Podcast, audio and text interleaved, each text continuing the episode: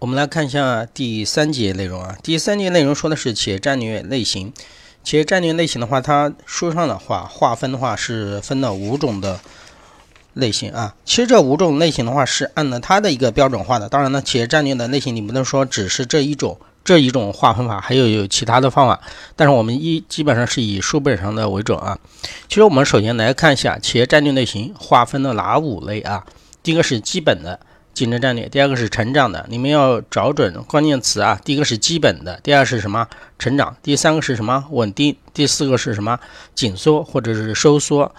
第五个的话就是朝外面发展，是国际化、全球化的一个战略类型啊。其实你们把几个关键词掌握住的话，就知道，哎，战略类型大概有什么特点。比如说收缩的，你看紧缩的，那你就知道企业的整体的战略，对吧？业务肯定是在收缩放缓，或者是把有些业务就把它去掉，或者是把企业一些的不好的部门就给它什么，可以把它卖掉，可以把进行一些资产什么转让。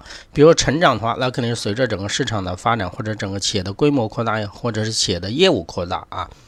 这一个。这一就是这一个标题啊，这节的内容，其实它也可以考一个多选题。它问你企业战略的类型有哪些？比如说 A、B、C、D，正好是五个什么选项啊？好，我们来呃分别的看一下这五种类型分别是什么含义啊？